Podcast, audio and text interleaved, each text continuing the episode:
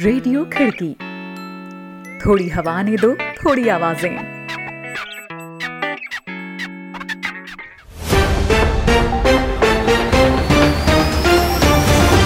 आज है 4 जून, दिन बृहस्पतिवार। खिड़की इंटरनेशनल बुलेटिन में अभिवादन स्वीकार करें अभिनव श्रीवास्तव का। एक नज़र कार्यक्रम की खास खबरों पर।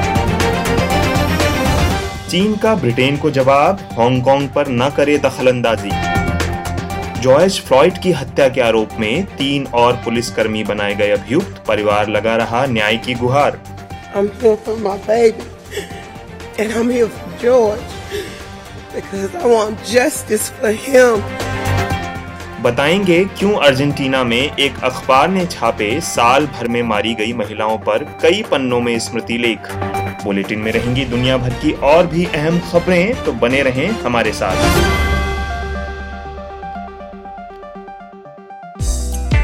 आप सुन रहे हैं खिड़की इंटरनेशनल बुलेटिन।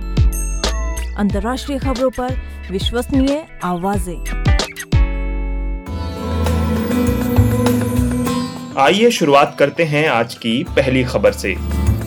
हांगकांग के लिए चीन की संसद में पिछले हफ़्ते पास किए गए नए राष्ट्रीय सुरक्षा कानून पर दुनिया भर के कई महत्वपूर्ण देशों से जताए जा रहे ऐतराज के बीच, चीन ने ब्रिटेन को सख्त हिदायत दी है कि वह चीन के आंतरिक मामलों में दखलंदाजी न करे। ब्रिटिश प्रधानमंत्री बोरिस जॉनसन ने एक आलेख लिखकर नए कानून को लेकर चीन की आलोचना की थी और हांगकांग के लोगों के लिए अपने अप्रवासन कानूनों में बदलाव करने और उसी क्रम में हांगकांग के नागरिकों को ब्रिटेन की नागरिकता तक दे सकने की बात कही थी। एक रिपोर्ट सुनिए रोहित जोशी से।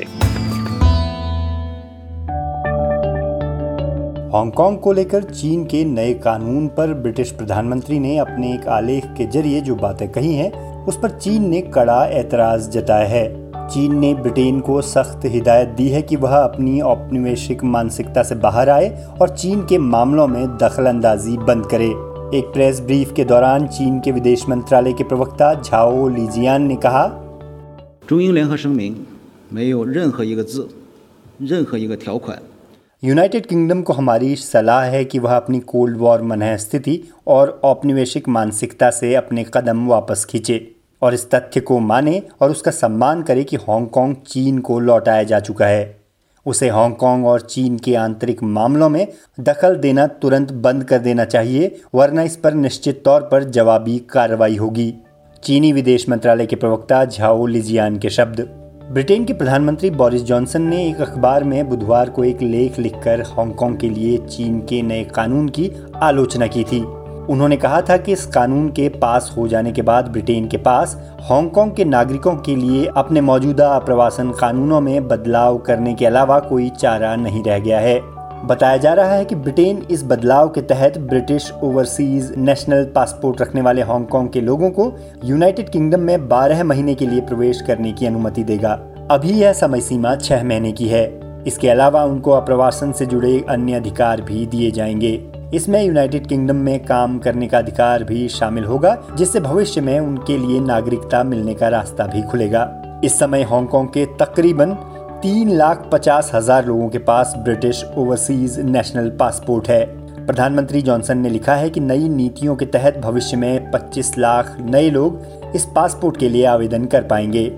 हांगकांग डेढ़ सौ सालों तक ब्रिटेन का उपनिवेश रहा है। चीन और ब्रिटेन के बीच सिनो ब्रिटिश ज्वाइंट डिक्लेरेशन के तहत उन्नीस सौ सतानबे में हांगकांग को ब्रिटेन ने चीन को वापस सौंपा था, लेकिन इस डिक्लेरेशन में एक देश दो तंत्र पर सहमति बनी थी, जिसके तहत हांगकांग में स्थानीय सरकार को चीन के दूसरे इलाकों की तुलना में उच्च स्तर की स्वायत्तता मिली थी। चीन अब जिस नए कानून को लेकर आया है, उस पर आरोप लग रहे हैं कि वह हांगकांग की स्वायत्तता को खत्म कर देगा। रिपोर्ट सुना रहे थे रोहित जोशी। हांगकांग के लिए चीन के इस नए कानून और उसके इर्द गिर्द ताज़ा घटनाक्रम विश्व राजनीति पर क्या असर डाल रहा है, इसे समझने के लिए मैंने अब से कुछ देर पहले वरिष्ठ पत्रकार सत्येंद्र रंजन से बातचीत की। देखिए, चीन अलग थलग पड़ जाएगा या नहीं, ये तो अभी हम लोगों को देखना पड़ेगा, क्योंकि अब वो पहले का जमाना नहीं है कि वो ब्रिटेन और अमेरिका जो चाहते हैं दुनिया में वही होता है। लेकिन जो ब्रिटेन की या जो अमेरिका की मानसिकता है, उसमें कोई चेंज नहीं आ रहा है। वो लोग यही सोचते हैं कि ये अब भी उपनिवेश का ही दौर है और बाकी दुनिया को उन्होंने अपना उपनिवेश बना रखा है। हांगकांग को उन्होंने कब्जा किया था। वहाँ ज़बरदस्ती वहाँ का जो उस समय का जो राजतंत्र था, उसके ऊपर दबाव डालकर उन्होंने निन्यानवे साल के लीज पर लिया था। वो समय जो है उन्नीस में समाप्त हो गया। अब उस समय की परिस्थितियों में चाइना पर दबाव डालकर या जो भी स्थितियाँ थी उसके भीतर उन्होंने उसकी संप्रभुता तो चीन को सौंप दी, लेकिन उसके साथ एक करार किया कि 50 साल तक चीन वहाँ का सिस्टम नहीं चेंज करेगा। तो उस समय ये कॉन्सेप्ट आया वन कंट्री टू सिस्टम्स यानी चाइना का जो मेनलैंड चाइना है, उसका सिस्टम कुछ और है। कम्युनिस्ट सिस्टम है जो, जिसका वो क्लेम करते हैं कि वो सोशलिज्म ऑफ़ चाइनीज़ कैरेक्टरिस्टिक है। हांगकांग में उन्होंने जो जिस ढंग के फाइनेंशियल कैपिटल कैपिटलिज्म या न्यू लिबरलिज्म का जिस ढंग से वहाँ पर सिस्टम चल रहा था, उसको उन्होंने चलने दिया है। लेकिन यह बात रेखांकित करने की है कि हांगकांग चाइना का इलाका है चाइना की उस पर संप्रभुता है और उन्नीस में वो संप्रभुता उसको वापस जा चुकी है, ठीक है? जो करार हुआ था, उसके हिसाब से दो तक वहाँ का जो सिस्टम है, उसको इंटेक्ट रखना है। उसका भी आधा समय अब निकल चुका है, ये भी बात हम लोग को ध्यान में रखनी चाहिए। तो सवाल यह है कि जो सिस्टम इंटेक्ट रखना है, वो सिस्टम क्या था? वो जो सिस्टम था, जब हांगकांग ब्रिटेन के कब्जे में था तो सिस्टम क्या था? हांगकांग एक उपनिवेश था। उस उपनिवेश में कोई बहुत आदर्श तरह की लोकतांत्रिक व्यवस्था थी, ये तो मानना बहुत मुश्किल है। और आज हांगकांग में जो स्थिति पैदा हुई है वो इसी नियो लिबरल इकोनॉमिक जो मॉडल है, जिसके ऐसी स्थितियाँ दुनिया भर में देखने को मिल रही हैं, उसकी वजह से ही हुई है एक फाइनेंशियल कैपिटल है, जैसे कि सिंगापुर है, दुबई है जहाँ पर दुनिया भर के जो कैपिटलिस्ट हैं, वो पैसा लगाते हैं और एक उनके ऊपर कोई रोक टोक नहीं है और वो एक खुला खेल करते हैं न्यू लिबरल सिस्टम में जैसा होता है मनी का। अब चाइना अगर उसके ऊपर अपने संप्रभु इलाके में कोई कानून बनाता है, वो कानून सही है, गलत है उस पर अलग से बहस हो सकती है। लेकिन अगर चाइना उस पर अपने अपना कानून बनाता है, उसे लागू करता है तो अभी चूँकि दुनिया में आज भी एक nation state, Westphalian nation state की का सिस्टम कायम है तो उसके हिसाब से चाइना को इसका अधिकार है। बाकी वो अगर नागरिकता देना चाहते हैं, सबको वहाँ ले जाकर के तो वो दे सकते हैं, उसमें उनको कोई, कौन रोक सकता है? अगर कोई माइग्रेट करके वहाँ जाता है, जो देश अभी इसलिए जहाँ ब्रेग्जिट हुआ माइग्रेशन रोकने के नाम पर इमिग्रेंट्स के खिलाफ माहौल बनाकर इमिग्रेंट्स की को सारी समस्या की जड़ बढ़ाकर वहाँ का प्रधानमंत्री ऐसा लेख लिखता है कि हम नागरिकता दे देंगे तो इसे क्या हम हम लोग की नज़र में तो हम लोग इसे हास्यास्पद कह सकते हैं और क्या कह सकते हैं? चीन के दखल पर हांगकांग में लोकतंत्र समर्थक ताकतों के बीच भी चीन के खिलाफ एक माहौल है एक स्वर है। तो ऐसी स्थिति में जब ब्रिटेन या यूरोप की तमाम ताकतें दखल अंदाजी करने की कोशिश कर रही है अगर ये मान लिया जाए तो क्या लोकतंत्र समर्थक ताकतों को क्या रुख होना चाहिए इस तरह की इस तरह देखिए एक जो लोकतंत्र समर्थक शब्द है ना ये बहुत ही कंफ्यूजिंग शब्द है। सवाल है जिसको आपने कहा कि ये लोकतंत्र समर्थक हैं पिछले एक साल से भी ज़्यादा समय से जो वहाँ पर एक तरह का आंदोलन चला रहे हैं वो लोग। ये वही लोग हैं जिन्होंने एक समय डोनाल्ड ट्रंप का फ़ोटो लेकर अमेरिकी झंडा लेकर, एक प्रदर्शन में आए थे।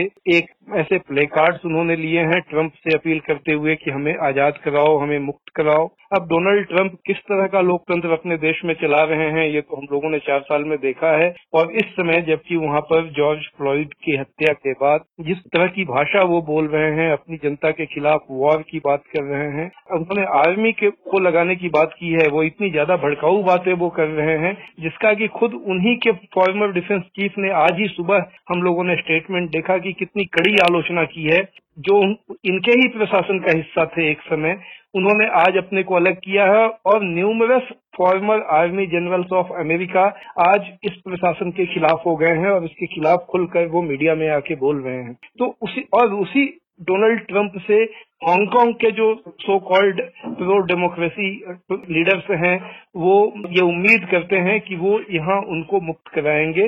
ये एक बड़ी विडंबना है और बहुत इस बात पर ज़रूर ध्यान दिया जाना चाहिए। देखिए, जब से ये हांगकांग का मामला सामने आया है, तब से इस पर बहुत सारी स्टडीज़ दुनिया के जो गंभीर जर्नल्स हैं उसमें आई है। इसमें इस बात पर काफ़ी लगभग जो जानकार लोग हैं उनमें सहमति है कि जो हांगकांग की ये सिचुएशन जो नियो लिबरल सिस्टम है, उसका नतीजा है। हांगकांग एक तरफ़ बहुत चमकता हुआ दिखता है, वहाँ पर दुनिया भर के कैपिटलिस्ट आते हैं, वहाँ पर दुनिया तरह तरह की जो ऐसी जिसको हम लोग कहते हैं आनंद की, मज़े, मज़ा लेने के जो, का जो एक सिस्टम होता है, वो नज़र आता है। लेकिन उसके साथ वहाँ जो वर्किंग क्लास है उसकी स्थितियाँ लगातार बिगड़ती गई हैं। वहाँ एक रूम ले, लेना बहुत ही महँगा पड़ता है। इतना महँगा पड़ता है कि एक एवरेज वर्कर अकेले एक एक रूम का एक सेट अफोर्ड नहीं कर सकता है। एक छोटे छोटे कमरों में वहाँ तीन तीन चार चार वर्कर्स रहते हैं। ये जो एक फ्रस्ट्रेशन है इस फ्रस्ट्रेशन ने उनमें ये आंदोलन की भावना पैदा की। वो इस सिस्टम के खिलाफ, इस सिस्टम ने ये परिस्थिति पैदा की जिसकी वजह से हांगकांग के लोगों को लगता है कि ये सिस्टम बदलना चाहिए। लेकिन उनका गुस्सा जो है, वो कहीं और केंद्रित है। उस आंदोलन का कौन लीडर है, किसी को मालूम नहीं कौन सा संगठन चलाता है, ये पता नहीं। और जो जो लोग बोलते हैं, उनकी क्या अंडरस्टैंडिंग है, ये भी दुनिया में किसी को मालूम नहीं है। तो इसलिए वो किस तरह के लोकतंत्र के लिए लड़ रहे हैं, कैसा लोकतंत्र उनको चाहिए, क्या चाइना वहाँ से विड्रॉ कर जाए तो उनको लोकतंत्र मिल जाएगा, ये सारी चीज़ें ऐसी हैं जिसके ऊपर गंभीर बहस की आवश्यकता है। यह कार्यक्रम आप खिड़की डॉट कॉम के साथ ही खिड़की के यूट्यूब चैनल फेसबुक पेज और व्हाट्सएप ग्रुप में भी सुन रहे हैं और मैं हूँ अभिनव श्रीवास्तव। रुख करते हैं अगली खबर का। जॉयस फ्लॉइड की हत्या से नस्ल भेद के खिलाफ अमेरिका में उपजे आक्रोश के बीच बर्खास्त किए गए उन सभी पुलिस अधिकारियों पर भी नए चार्ज लगाए गए हैं, जो कि हत्या के दौरान वहाँ मौजूद थे। मुख्य आरोपी डायरेक्ट शेविन पर आरोपों को बढ़ाते हुए सेकेंड डिग्री मर्डर का चार्ज लगाया गया है और दूसरे अधिकारियों पर हत्या में मदद करने और उकसावे के चार्ज लगाए गए हैं। इस बीच अमेरिका में जारी उग्र विरोध प्रदर्शनों से निपटने के लिए अमेरिकी राष्ट्रपति डोनाल्ड ट्रंप ने जिस तरह सेना के इस्तेमाल की बात की थी, उनके रक्षा मंत्री मार्क एस्पर ने खुद को राष्ट्रपति के इस बयान से अलग कर लिया है और कहा है कि सेना को उतारने की कोई ज़रूरत नहीं है। अमेरिका में जॉयस फ्लॉइड की हत्या के इर्द गिर्द जो कुछ अपडेट्स हैं उन्हें समेटती एक रिपोर्ट सुने भारती जोशी से Everybody to know that this is what those officers took. ये बिलखती हुई आवाज़ जॉर्ज फ्लॉइड की पत्नी रॉक्सी वॉशिंगटन की है अदालत के सामने अपनी बेटी जियाना के साथ खड़ी रॉक्सी अपना बयान देते हुए बिलखने लगी। उन्होंने कहा This is what those officers took. हर कोई जानता है कि उन ऑफिसर्स ने हमसे क्या छीन लिया। दिन के आखिर में भी वे अपने घर जाते होंगे अपने परिवार के पास। लेकिन जियाना के पास जॉर्ज की बेटी के पास अब उसके पिता नहीं है। अब वह इसे बड़ा होता नहीं देख पाएँगे। इसे ग्रेजुएट होता नहीं देख पाएँगे। वे इसे घुमाने नीचे गलियारे में नहीं लेकर जा पाएँगे।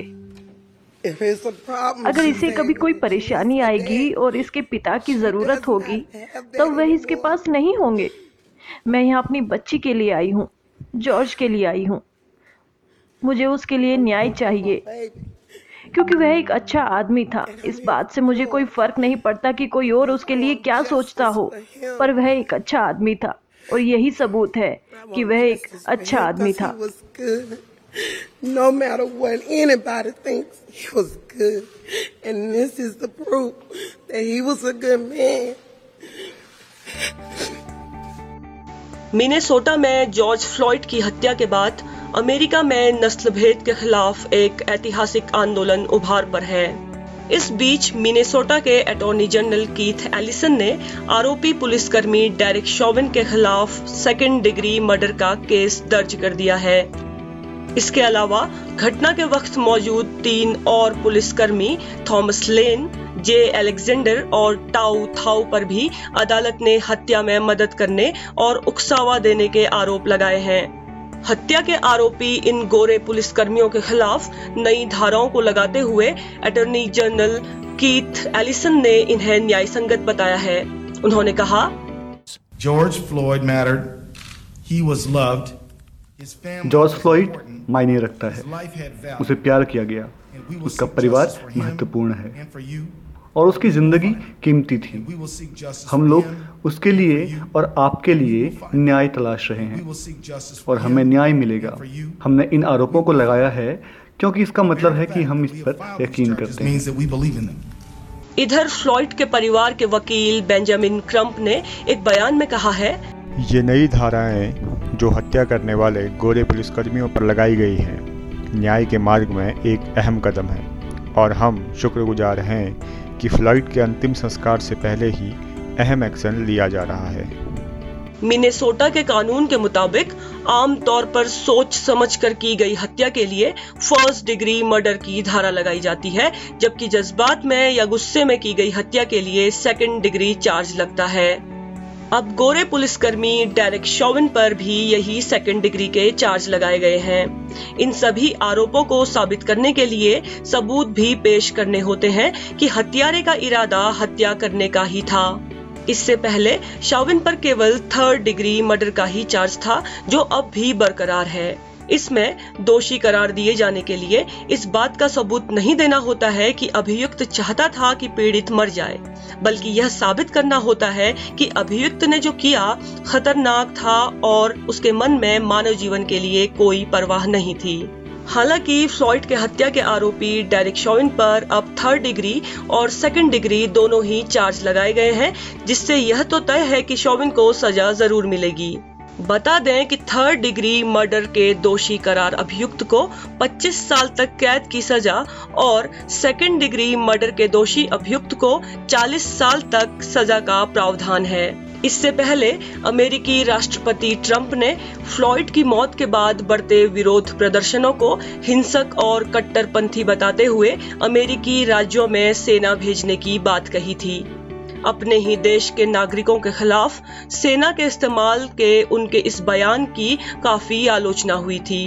पूर्व रक्षा मंत्री जिम मैटिस ने भी कड़े शब्दों में ट्रंप के इस बयान की आलोचना की है। इधर, अब अमेरिका के रक्षा मंत्री मार्क एस्पर ने ट्रंप के उस बयान से खुद को अलग कर दिया है और कहा है कि इस तरह के हालात में सेना का इस्तेमाल बिल्कुल ठीक नहीं है।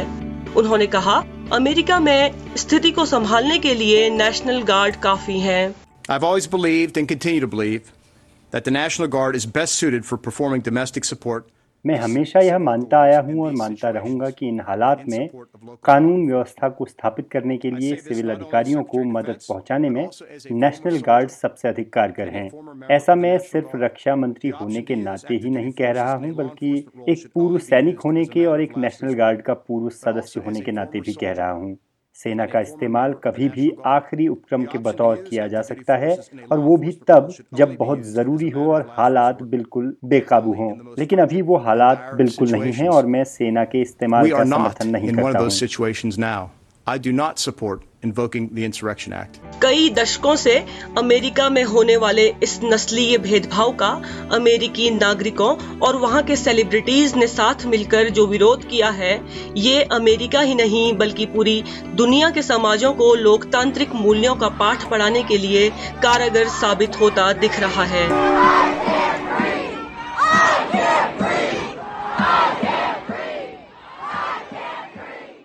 रिपोर्ट सुना रही थी Bharti Joshi. Anti malaria drug hydroxychloroquine corona संक्रमण के इलाज के लिए प्रभावी विकल्प नहीं है। New England Journal of Medicine ने इस दवा के पहली बार बड़े पैमाने पर किए गए परीक्षण और उसके नतीजों के बारे में बताते हुए यह बात कही है।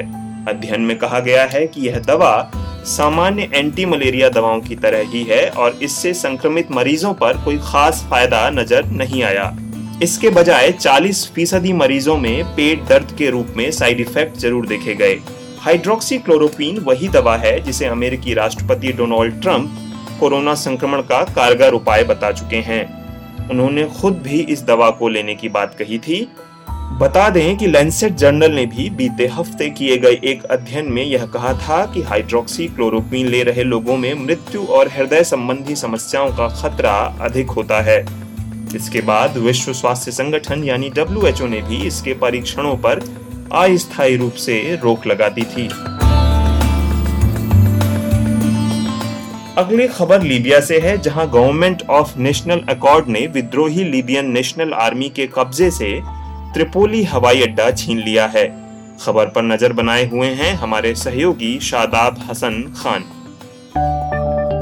अंतर्राष्ट्रीय समुदाय और संयुक्त राष्ट्र से मान्यता प्राप्त लीबिया की सरकार, गवर्नमेंट ऑफ़ नेशनल अकॉर्ड के सैनिकों ने बुधवार को लीबिया के महत्वपूर्ण त्रिपोली हवाई अड्डे पर फिर से कब्जा कर लिया है। सरकारी सेना के प्रवक्ता मोहम्मद गनूनू ने इसकी पुष्टि करते हुए कहा कि हवाई अड्डे पर अब सरकार का पूरी तरह से नियंत्रण है। गौरतलब है कि इस हवाई अड्डे को 2014 में बंद कर दिया गया था। और पिछले साल लीबिया के पूर्वी इलाके में सक्रिय खलीफा हफ्तार के नेतृत्व वाले विरोधी धड़े लीबियन नेशनल आर्मी ने इस पर कब्जा कर लिया था।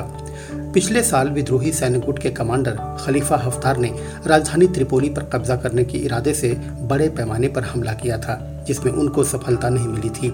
बता दें कि हफ्तार की स्वयंभू लीबियन नेशनल आर्मी को संयुक्त अरब अमीरात, मिस्र और रूस का समर्थन प्राप्त है। हफ्तार की सेनाओं का लीबिया के पूर्वी और दक्षिणी इलाकों में नियंत्रण है, जहाँ देश के ज़्यादातर तेल उत्पादक इकाइयाँ मौजूद हैं। लीबिया के भूमध्य सागर से लगे तट के केंद्र में स्थित शहर सिर्त पर भी उनका नियंत्रण है। बुधवार को रूस की समाचार एजेंसी आरआईए ने कहा था कि गवर्नमेंट ऑफ़ नेशनल अकॉर्ड के उप प्रधानमंत्री अहमद मतीक समेत कई उच्च अधिकारी विरोधी गुट से वार्ता के लिए मॉस्को पहुँचे हैं। ये घोषणा संयुक्त राष्ट्र के उस बयान के एक दिन बाद हुई है, जिसमें कहा गया था कि लीबिया के संघर्षरत गुटों के बीच युद्ध विराम के लिए बातचीत की सहमति बन गई है।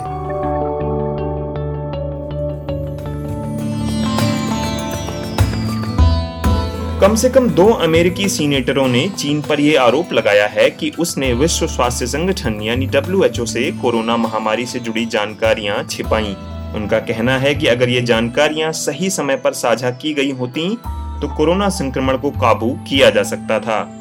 हालाँकि चीन ने इन आरोपों को नकारा है।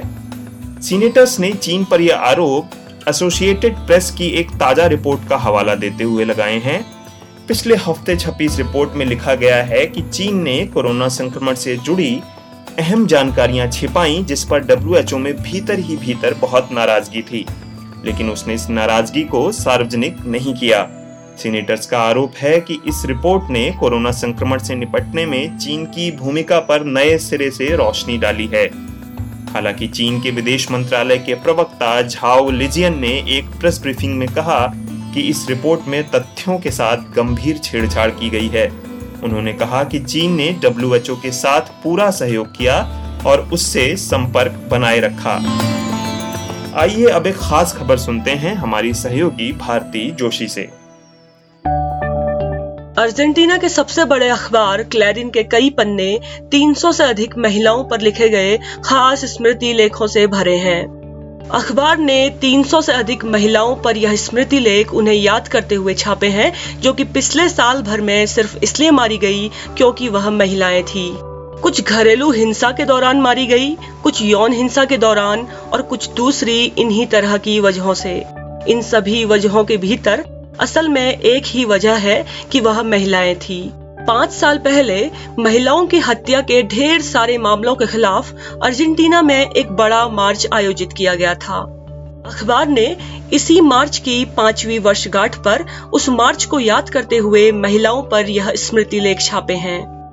इस साल भी यह मार्च आयोजित होना था, लेकिन कोरोना वायरस के संक्रमण के चलते इसे आयोजित नहीं किया जा सका। अखबार के संपादक का कहना है कि यह समाज को महिलाओं के प्रति संवेदनशील बनाने के मकसद से किया गया है, और साथ ही उनका यह भी कहना है कि यह उन्होंने इसलिए भी किया है कि ये महिलाएँ केवल आंकड़ों में दर्ज न रहें, बल्कि उन पर छपे स्मृति लेख उन्हें एक इंसान के तौर पर रेखांकित करें, जो सिर्फ़ इसलिए मारी गई थी क्योंकि वह महिलाएँ थी। अब एक नज़र दुनिया भर में कोरोना संक्रमण के मामलों पर। वर्ल्डोमीटर्स की वेबसाइट के अनुसार दुनिया भर में कोरोना संक्रमण की तादाद पैंसठ लाख पिछहत्तर हज़ार एक सौ चौहत्तर पहुँच गई है। दुनिया भर में अब तक कुल मौतों का आंकड़ा तीन लाख अट्ठासी हज़ार उनसठ दर्ज किया गया है और इकतीस लाख इकहत्तर हज़ार सात सौ तिरासी लोगों को सुरक्षित बचाया जा सका है। यहाँ बताए गए सारे आंकड़े वर्ल्डोमीटर्स डॉट इन्फो से लिए गए हैं। तो दोस्तों, आज का यह इंटरनेशनल न्यूज़ बुलेटिन आपको कैसा लगा, इस बारे में ज़रूर कमेंट करें। आप जिस भी प्लेटफॉर्म पर खिड़की को सुन रहे हैं, लाइक और शेयर करना न भूलें। खिड़की के यूट्यूब चैनल को भी सब्सक्राइब करें और बेल आइकन टैप कर लें ताकि हर अपडेट आपको मिलती रहे।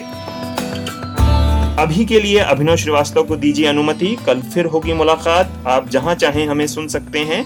खिड़की डॉट कॉम के साथ ही खिड़की के यूट्यूब चैनल और फेसबुक पेज पर भी।